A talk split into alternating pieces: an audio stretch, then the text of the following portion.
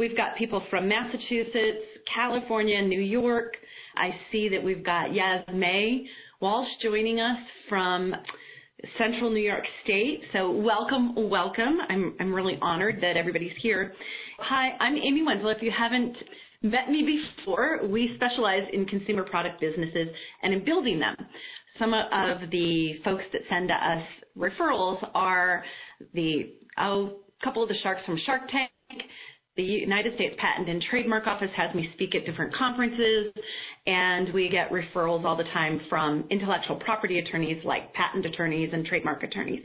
So with that, I want to just go over a little bit of logistics because we're adding a lot of people to these calls. The show is continuing to go. We do this every two weeks. So if you're not already on the reminders list, we will put links out to get you into that. Logistics for the call. I'm going to do a little bit of content here at the beginning that is about merchandising and why it's important and what the heck it really is. And there's some really great statistics that I'm going to share with you. Now, I'm going to go through that and then I'm going to open up the different channels here for live Q&A so you can ask me kind of lightning round style um, how this may apply to your project or anything about building your product business. Okay? These are my service to you and a great way to get to know us and to, to find out what we can do and also to move your project forward. That's our commitment is to bring value and to serve people in the best way possible for everybody. So with that, let's dive in and get started. I'm going to just open up the uh, phone line for a sec and uh, if you want to say a quick hello and your name and where you're calling from, the phone lines are open. So hi there. Who's on the line today? Hi, Amy. Hi, Mike from Cleveland. Okay, Hi, Amy. Somebody. We got Cleveland. Who else? New York. New York. I think that was uh, Bobby Kankas a minute ago. Robbie, Philadelphia. Yes. Oh, awesome.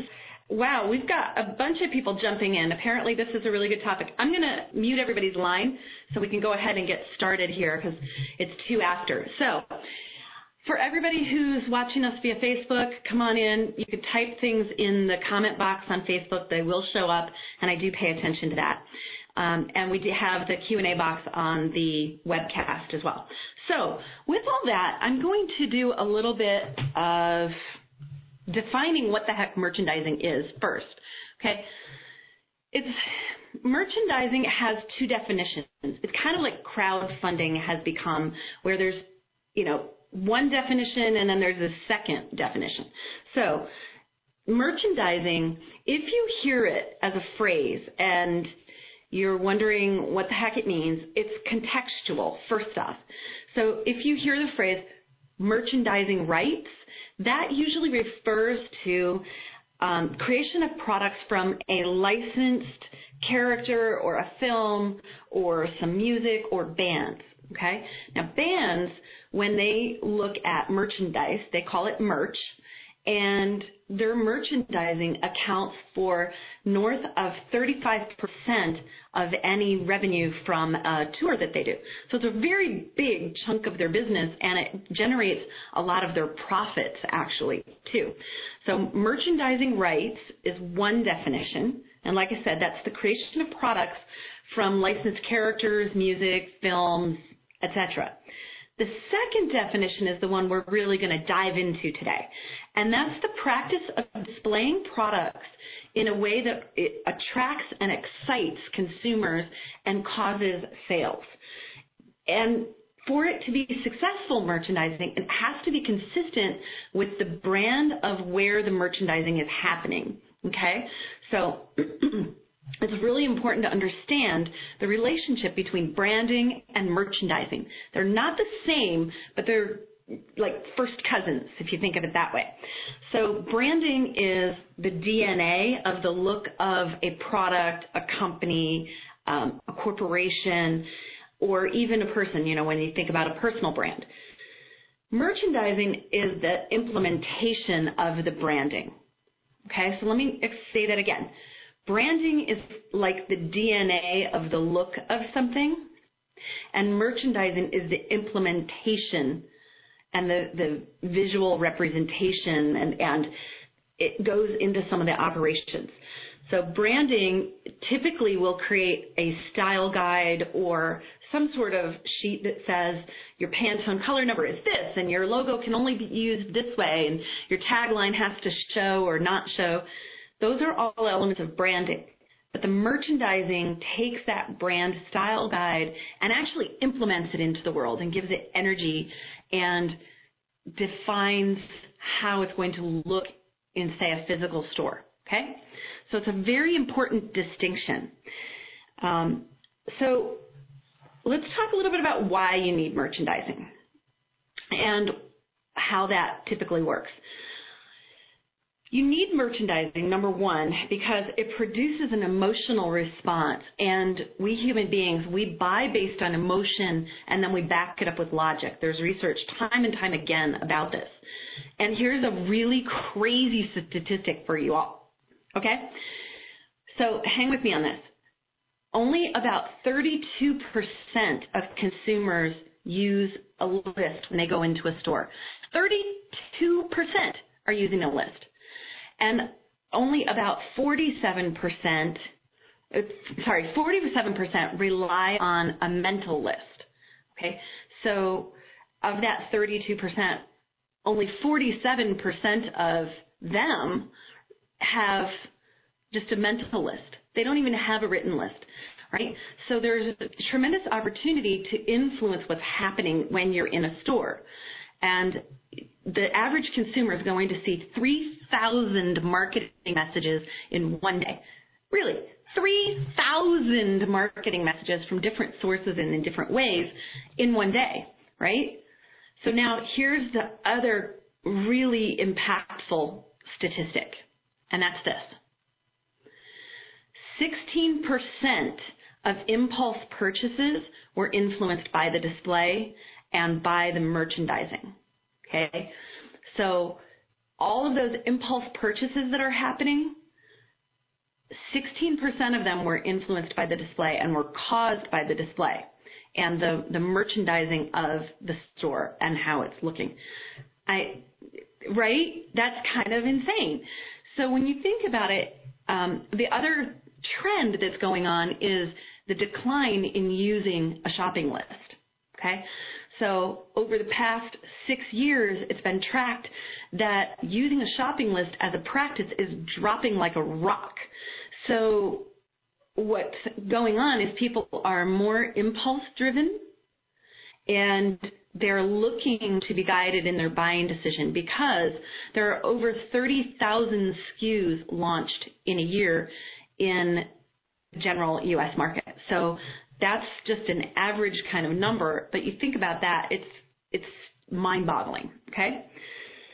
Of the ways to get to a consumer to to get a message to them, only about 16% of consumers are paying attention to mailers, right? To physical mailers, and about 21% are even looking at circulars. You know, back in the day, there were these newspaper circulars that would show all the weekly specials, those kinds of things. Well, only 21% of consumers are paying attention to those now, right? So there's this enormous opportunity to drive purchases through merchandising.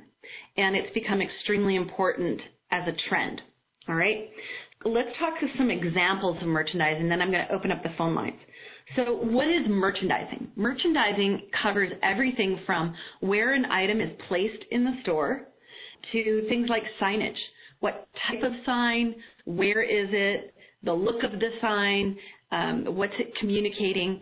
Because the average consumer can only absorb four to six feet of a store at, at a moment, right?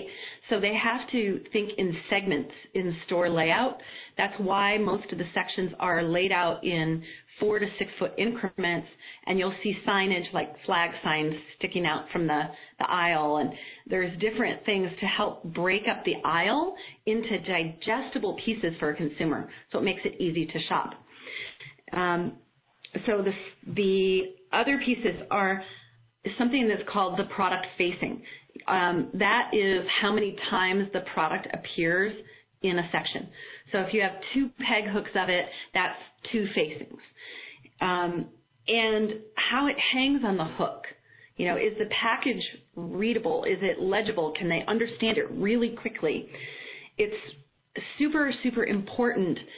And also, if the product looks messy on the hook, you know, the store is not maintaining it, then what actually can happen is you can have a drop in sales because the product's all crooked or it's not back on the hook, it's on the, the base deck, which is the bottom shelf of a section of pegboard.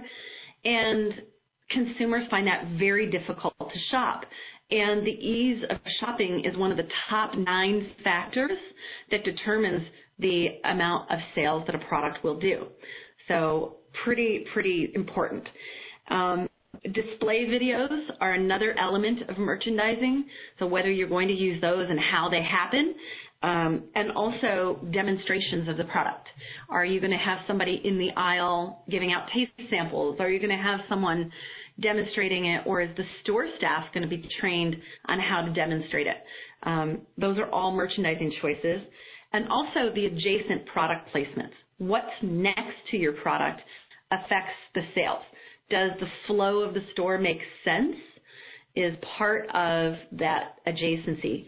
Um, when they lay out the planogram, are they laying it out in a logical way? And are you setting them up to win by um, making good suggestions?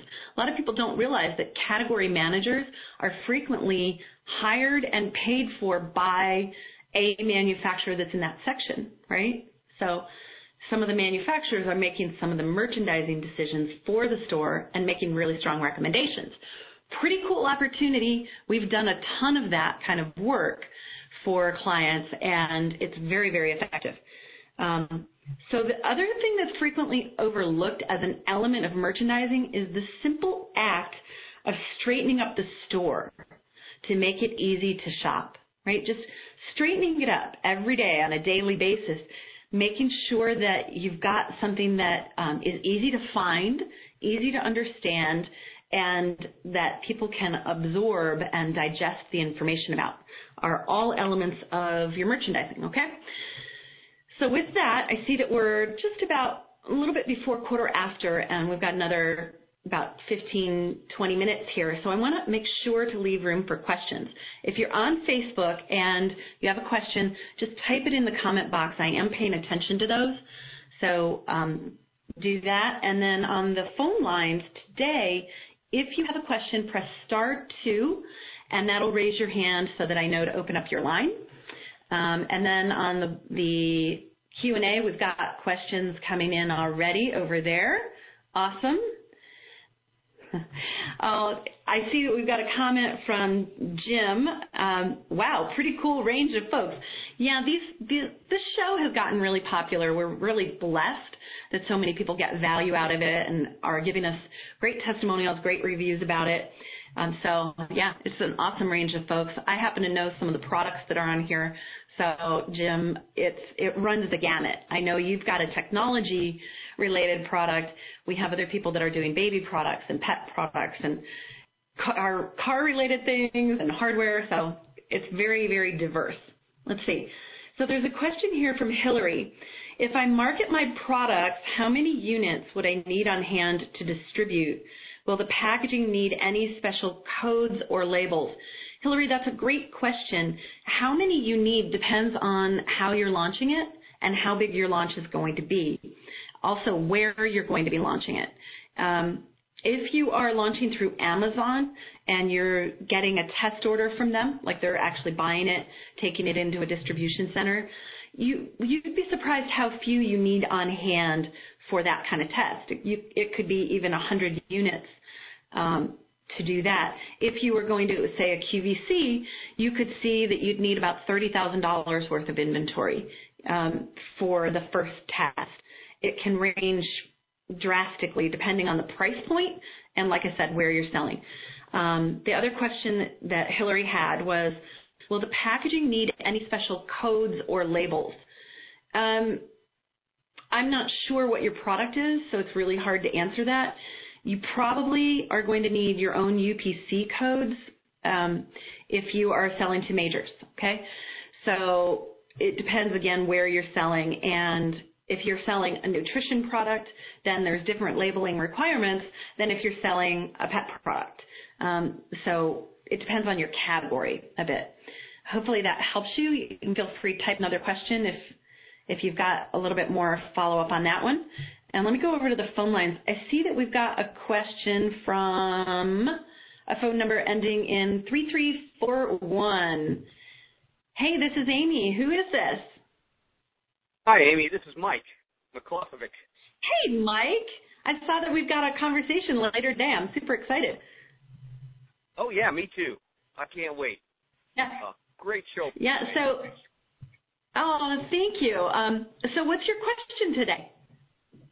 Well, I was just wondering uh, does selling to big corporate buyers require an in person demonstration? You mean for them to make the first purchase? Yes. Uh, not always. Um, videos can work really well. Good sell sheets can work well. Um, for your product in particular, because I happen to know it, Mike's actually one of our clients. Um, it's probably going to need the video first, and then I would say you're probably going to be in a demo. Yours is a, you, you're going to have to take them outside probably when you do that demo, which buyers are willing to do. You know, they're they're willing to kind of go, oh, okay, that's we need to go to a car or we need to go to a grassy area. That's fine. Okay. Okay. You know. Yeah. yeah, but your video is is good at showing the use of the product. Okay. Okay. Good. Does that take care of your question? Uh, yes, yes, you did.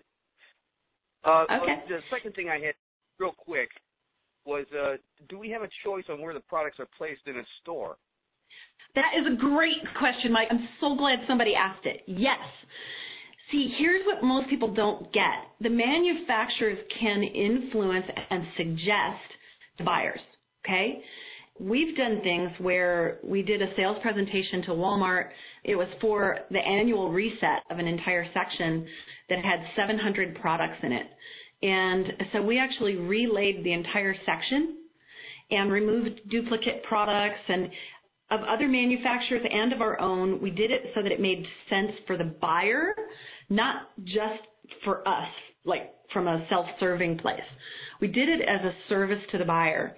The buyer actually ended up taking 25% of our recommendations on what she should do with that section because we relayed it, we took pictures, we sent the product in.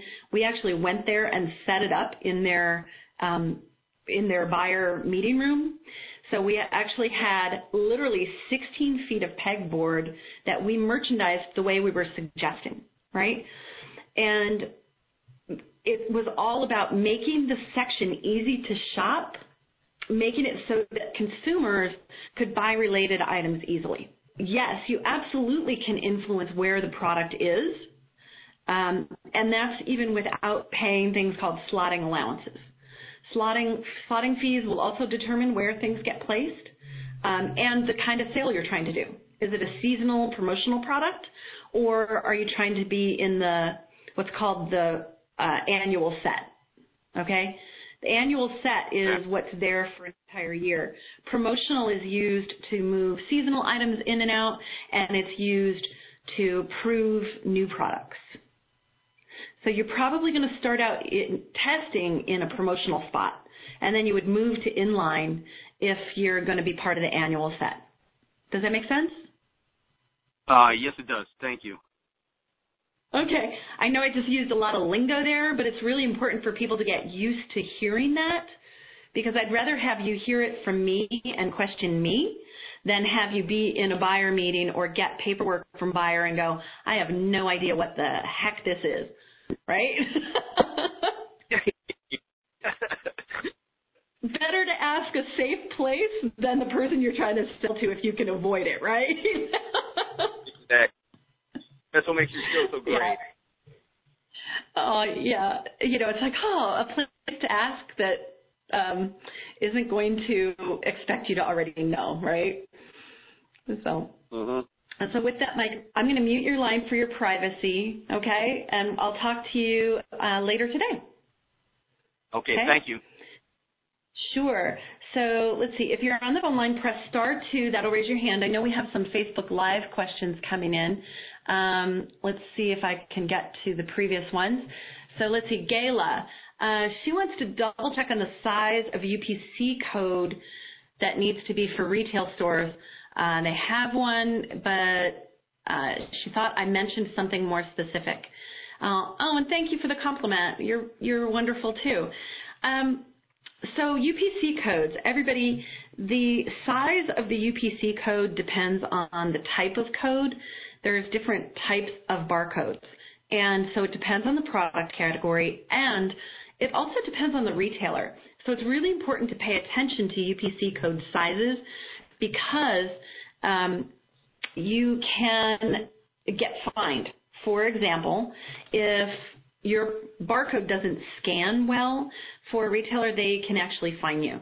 And it doesn't just count with retail, it can also happen with Amazon and different online entities. So really important. Um, for UPCs, you can talk about it in terms of percentage of size. So Kayla, for your product, again, since you're a client, I know your, your product, you probably want to do at least a 100% side barcode. You don't need to go any bigger than that. And you could probably go down to about 90% because that should be accepted by Petco and PetSmart. Okay? Um, so go to a 90% size would be fine, and that'll help you with getting a little bit more space on your label because I know that's why you're asking. Um, so they, the barcode graphic will generate at a particular size, and your graphics um, designer can scale it down to 90% of that size. Okay, so that'll take care of that question. And then I know we've got another one here. Ah, Rita Paulino joining us. Oh, um, she's got a great new sauce. I'm really excited to try it. So uh, let's see, another question from Gayla. What is the best way to approach retail outlets with our products? Send a letter to the marketing person with a sample or a call? Where do we start? Great question. Um, it's not the marketing person. There's different roles inside retailers, um, and the new training that we're putting out is going to go into this a bit. So you actually are going to be speaking with a buyer rather than the marketing manager. Marketing manager handles the marketing of the store or of the business. The merchandising managers and the buyers handle the actual product that's there. Okay, so typically um, you want to uh, find the buyer's name, phone number, email, etc. Um, I know that we have some. You have Gayla. You're on the list on Wednesday for me to look in our database for you. I know that we've got some contacts for you for the pet industry. Um, so you would actually call them most likely, and then you they you tell them a little bit about the product. You may show them a, a video. I know you have some, and then they would ask you to send it in. You want to avoid going through the product submission process on their websites if you can at all and go direct to the decision makers. It's a, a much more effective process, okay? Um, so where you start is with research and there's a lot of ways to find different buyers and their contact info. For our clients, we actually look in our database and we have one of the largest databases of buyers um, that you can possibly have. One of our clients, we sent them 135 contacts to major, major, major players. So um, I know that we've got uh, a few of our clients on this call, and just for everybody's sake, um, I know that we're looking up buyers for Dina and uh, Sue, Gayla, trying to think who else. We have a, a, list to do on Friday, so we'll be in the database then. Okay. Um, so Gayla, let me know if that answers your questions. All right. Just type a comment over in Facebook, and if you're on the phones, press star two, raise your hand, and I'm going to just double check our webcast and see what's happening over there. Looks like the webcast is clear, and the phone lines are clear. So merchandising, one other thing I want to say about it really quickly, there's there's nine elements that affect the merchandising of any products or the store itself. And so I can run through those really quickly. If anybody's interested, let me know. We've got the list of them here. And we've got about five more minutes. So if you have any more questions, this is your time. Okay? So merchandising and oh, I know a question that frequently comes up that you may not be thinking to ask, and that is this. How does packaging relate to merchandising? Right? Packaging is part of merchandising. It's part of the manufacturer's merchandising of their product, right? Their product line. Merchandising also comes into play when you're doing a trade show. When you're thinking through how people are going to flow through a trade show booth, that's part of your merchandising, okay? Um, merchandising will drive a lot of sales and interest or it will alienate people. For example, if any, who, who's been in a Rite Aid recently, um, past, I don't know, four years, maybe five years. Um, I cannot stand the merchandising of that store. Makes me a little crazy, right? Because they intentionally went to a chevron aisle pattern instead of going front to back for most of the stores now. They go with this angle from the front door and it feels really difficult to find things. That is a merchandising decision that, because of my professional background with this, um, I know for me that that store design wastes my time, right? So I will intentionally not go into a Rite Aid because I know that if I go in Rite Aid, it's going to take me longer than if I go in CVS right? CVS is a well merchandised store. I can find everything really fast. Their store staff all knows where things are. Those are all related to the merchandising of that store, right? Rite Aid's design is meant to get me to browse and to look around to see what I can find. And that makes me crazy. it just bothers me no end to have that be something that they want me to do with my time right? Because the longer I stay in the store, the statistics show that the more that I'll spend, right? I don't like that kind of merchandising manipulation. Okay, I don't think that that has um, the greatest respect for the consumer. That merchandising decision actually has cost them my business in many, many cases. Um, when you think through merchandising, it's really important how it's coming across to your consumer, right? So if your packaging is hard to understand or doesn't communicate the product, then what actually happens is they get frustrated, right? And of the nine elements that build merchandising that's successful, ease of shopping is one of them. Ease of absorbing information so it keeps them out of overwhelm is actually very important because a confused mind won't buy. All right? So with that, I know we've got another question on the phone line and we've got another one on the, the Facebook. I'm going to handle the Facebook one and I'll come back to the phone lines. Oh, good. Gayla, I'm glad that that helped you.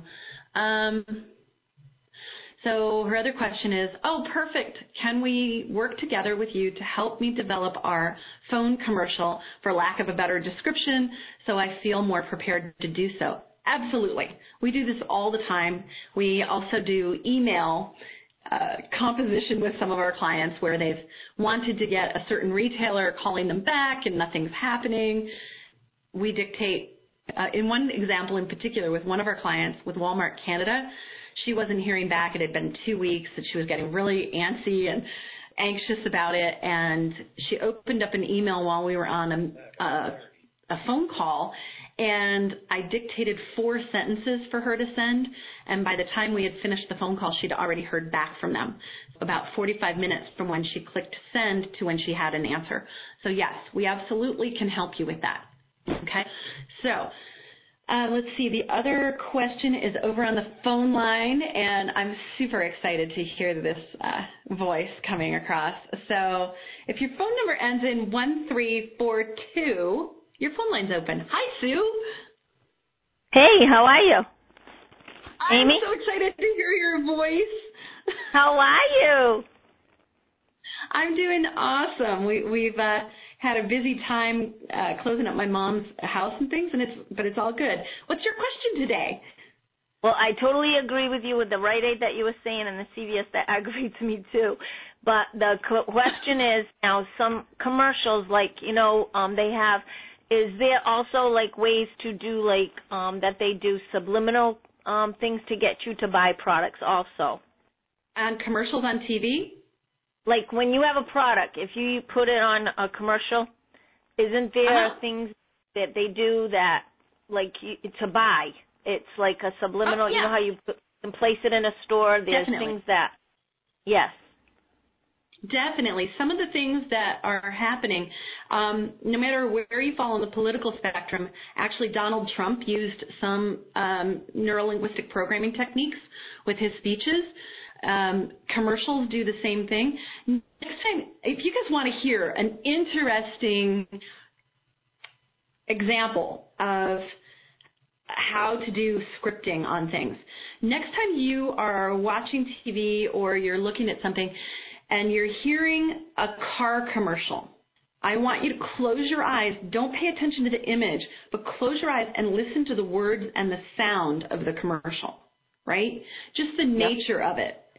Um, because if you think about it, like Mazda's old slogan of Zoom Zoom was mm-hmm. all about speed and excitement, and that's who they were trying to sell to, were people that wanted, you know, the Miata convertible and the like. So they were trying to communicate this fun, um, energy, right? So they chose taglines that related to that. All the sound inside the commercial relates to that. Um, some of the things about subliminal advertising in commercials is the scripting, which involves like word pictures that are being created, the images that are being put up.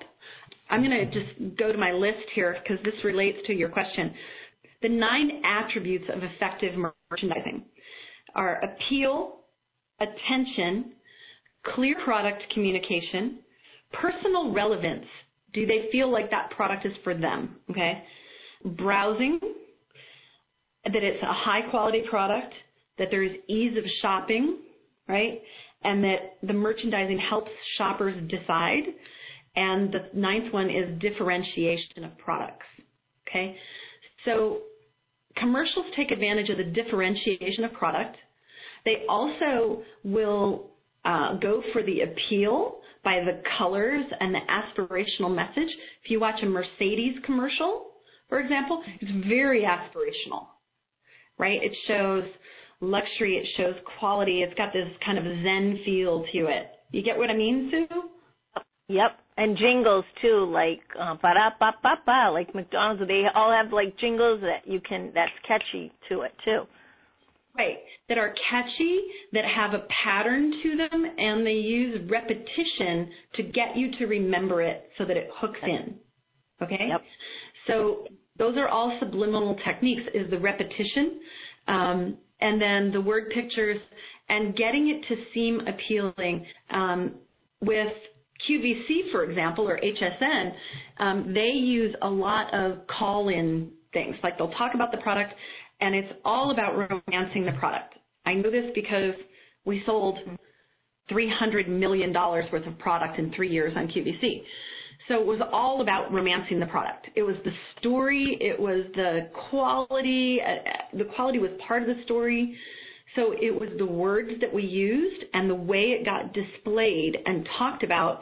And then you get a call in person coming in who's yep. bought something else from that line before or from QVC before, who talks about, oh my gosh, you know, that was so amazing. I'm so happy I bought it, which is the social proof element that seals the deal a lot of times. Does that make sense?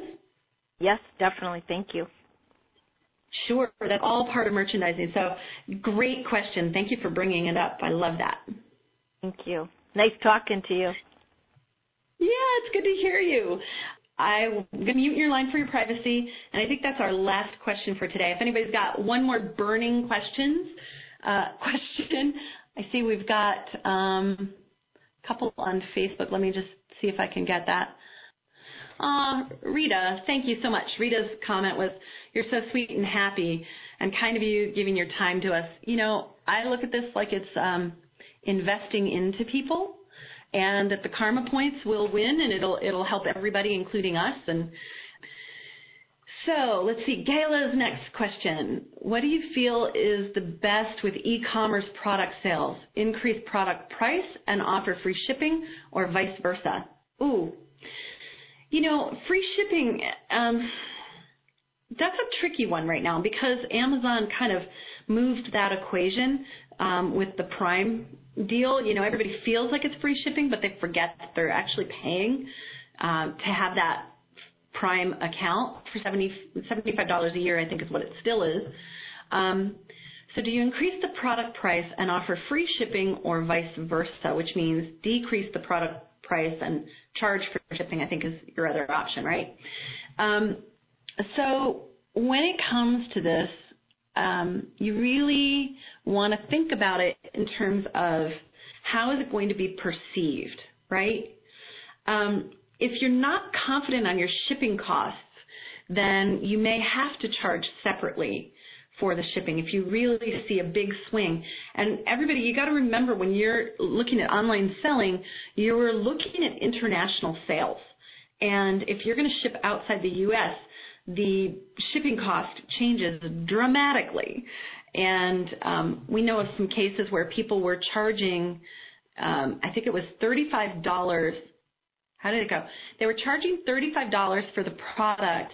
They offered free shipping, and when they started getting international orders, the shipping was going to cost $50 the way that they had said they were going to ship it. So they actually had to really um, reconfigure everything.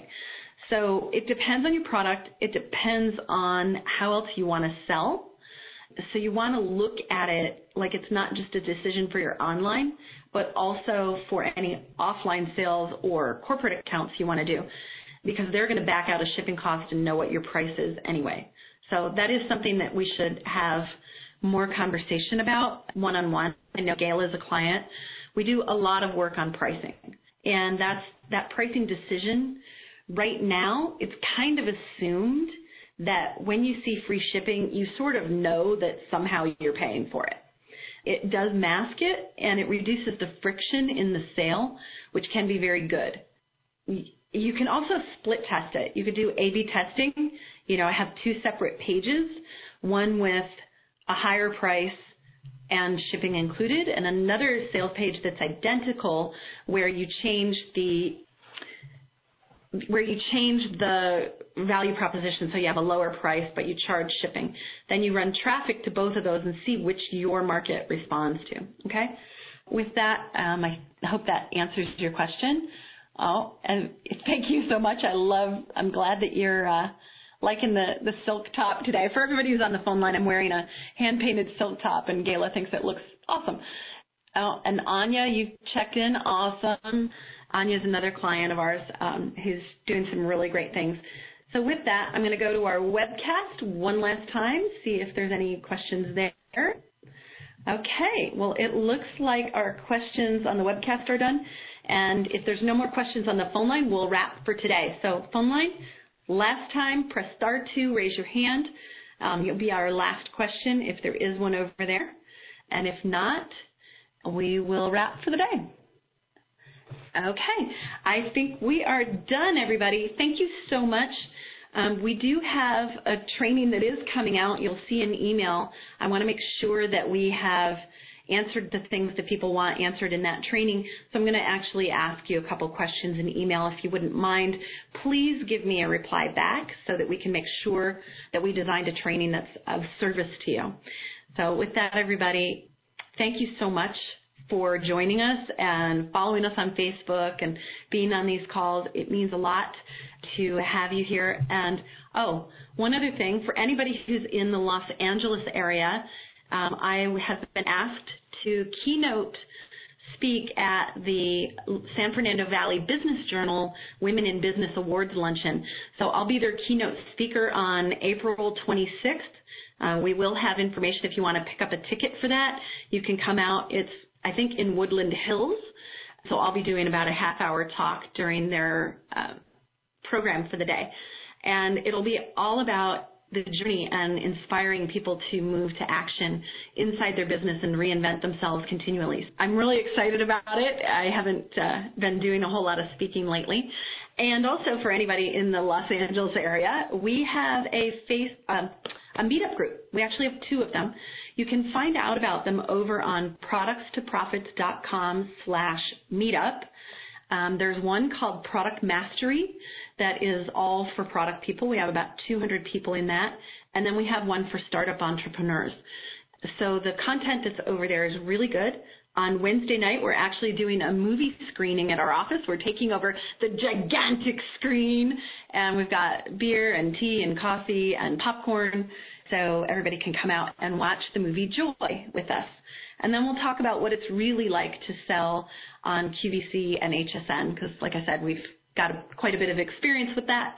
So um, if you're in the area and you want to come out for it, um, we will definitely be uh, doing that. It's Wednesday night at 6. Um, Jeff is hosting it. So, and if anybody's interested and you want me to do a call like this or a show on specifically selling to QVC and HSN, I'd be happy to do that for you. It will be part of the training that we're doing as well. So with that, everybody, I really appreciate your heart, your energy, and uh, you investing time to really move the world and, and change everything for somebody. You know, some of the projects that I know are on this this phone call are pretty amazing. I just teared up thinking about how we get to serve you. And I'd love to work with each and every one of you.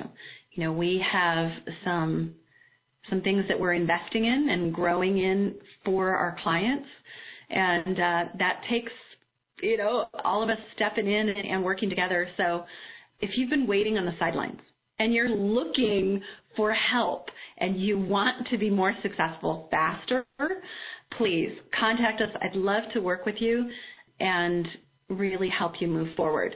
We've got some great different options, and you'll see messages about some of that later this week. So, with that, everybody, I am going to sign off for today. Um, check out the blog. We've got a ton of content going up over there. Uh, the team is doing a really great job. And so I'm super blessed. I'm going to open up the phone lines if anybody wants to say goodbye. You can. The phone lines are all open. So happy Monday, everybody, and I'll talk Bye, Amy. Thank yeah, I think you. like a hundred and something. You're welcome. Bye, everybody. Thank you. Bye. Bye.